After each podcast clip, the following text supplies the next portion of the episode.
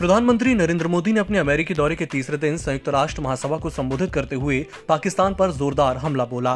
दुनिया भर में आतंकवादी गतिविधियों के लिए कुख्यात पाकिस्तान और उसके प्रधानमंत्री इमरान खान का बिना नाम लिए पीएम मोदी ने खूब खरी खोटी सुनाई। पीएम मोदी ने कहा कि जो भी आतंकवाद का इस्तेमाल कर रहे हैं, उन्हें भी समझना होगा कि ये उनके लिए भी उतना ही बड़ा खतरा है।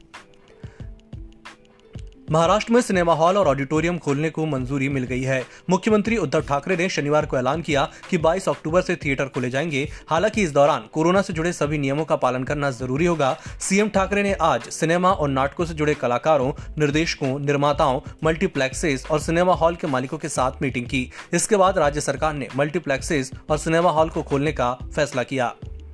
केंद्र सरकार ने पश्चिम बंगाल की मुख्यमंत्री ममता बनर्जी को इटली जाने की इजाज़त देने से इनकार कर दिया है। सीएम ममता इस साल अक्टूबर में वेटिकन में होने वाले विश्व शांति सम्मेलन में भाग लेने जाने वाली थी। यह कार्यक्रम मदर टेरेसा पर केंद्रित होगा।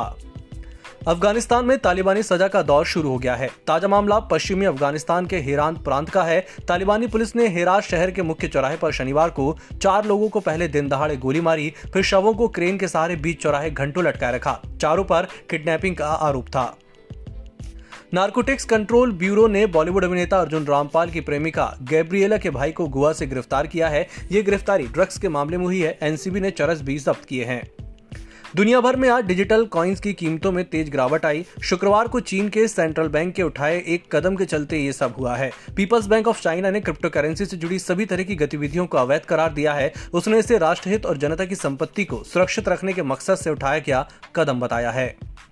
आयकर विभाग ने गुजरात के एक प्रमुख हीरा निर्माता और निर्यातक के हाथ छापेमारी कर करोड़ों रुपए की कर चोरी पकड़ी है। 22 सितंबर को गुजरात के सूरत, नवसारी, मोरबी और वांकानेर और महाराष्ट्र के मुंबई में ग्रुप के 23 परिसरों में तलाशी शुरू की गई। छापेमारी अभी भी जारी है। जाँच में पता चला कि छोटे पॉलिश किए गए हीरों की बेहिसाब खरीद और बिक्री हुई है, जिनकी कीमत करीब पाँच करोड़ रुपए है।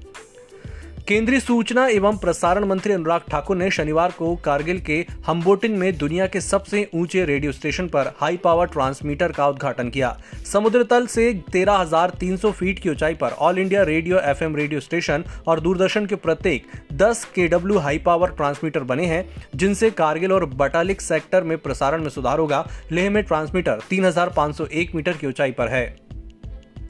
अरुणाचल प्रदेश के पंगिम में शनिवार को भूकंप के झटके महसूस किए गए। रेक्टर पैमाने पर इसकी तीव्रता चार दशमलव पाँच रही। देश में बीते 24 घंटे में उनतीस कोरोना केस मिले और 290 पीड़ितों की मौत हुई। इस दौरान अट्ठाईस लोग ठीक हुए। फ़िलहाल रिकवरी रेट संतानवे प्रतिशत है। और भारतीय मौसम विभाग ने आंध्र प्रदेश और ओडिशा के कुछ हिस्सों में चक्रवाती तूफ़ान का येलो अलर्ट जारी किया है। मौसम विभाग की ओर से शनिवार को जारी बुलेटिन के मुताबिक बंगाल की खाड़ी के ऊपर कम दबाव का क्षेत्र बना है। इसके चलते 12 घंटे में तूफ़ान तेज हो सकता है। तटीय इलाकों में हवा की रफ्तार बढ़ गई है। इस चक्रवात को गुलाब नाम दिया गया है।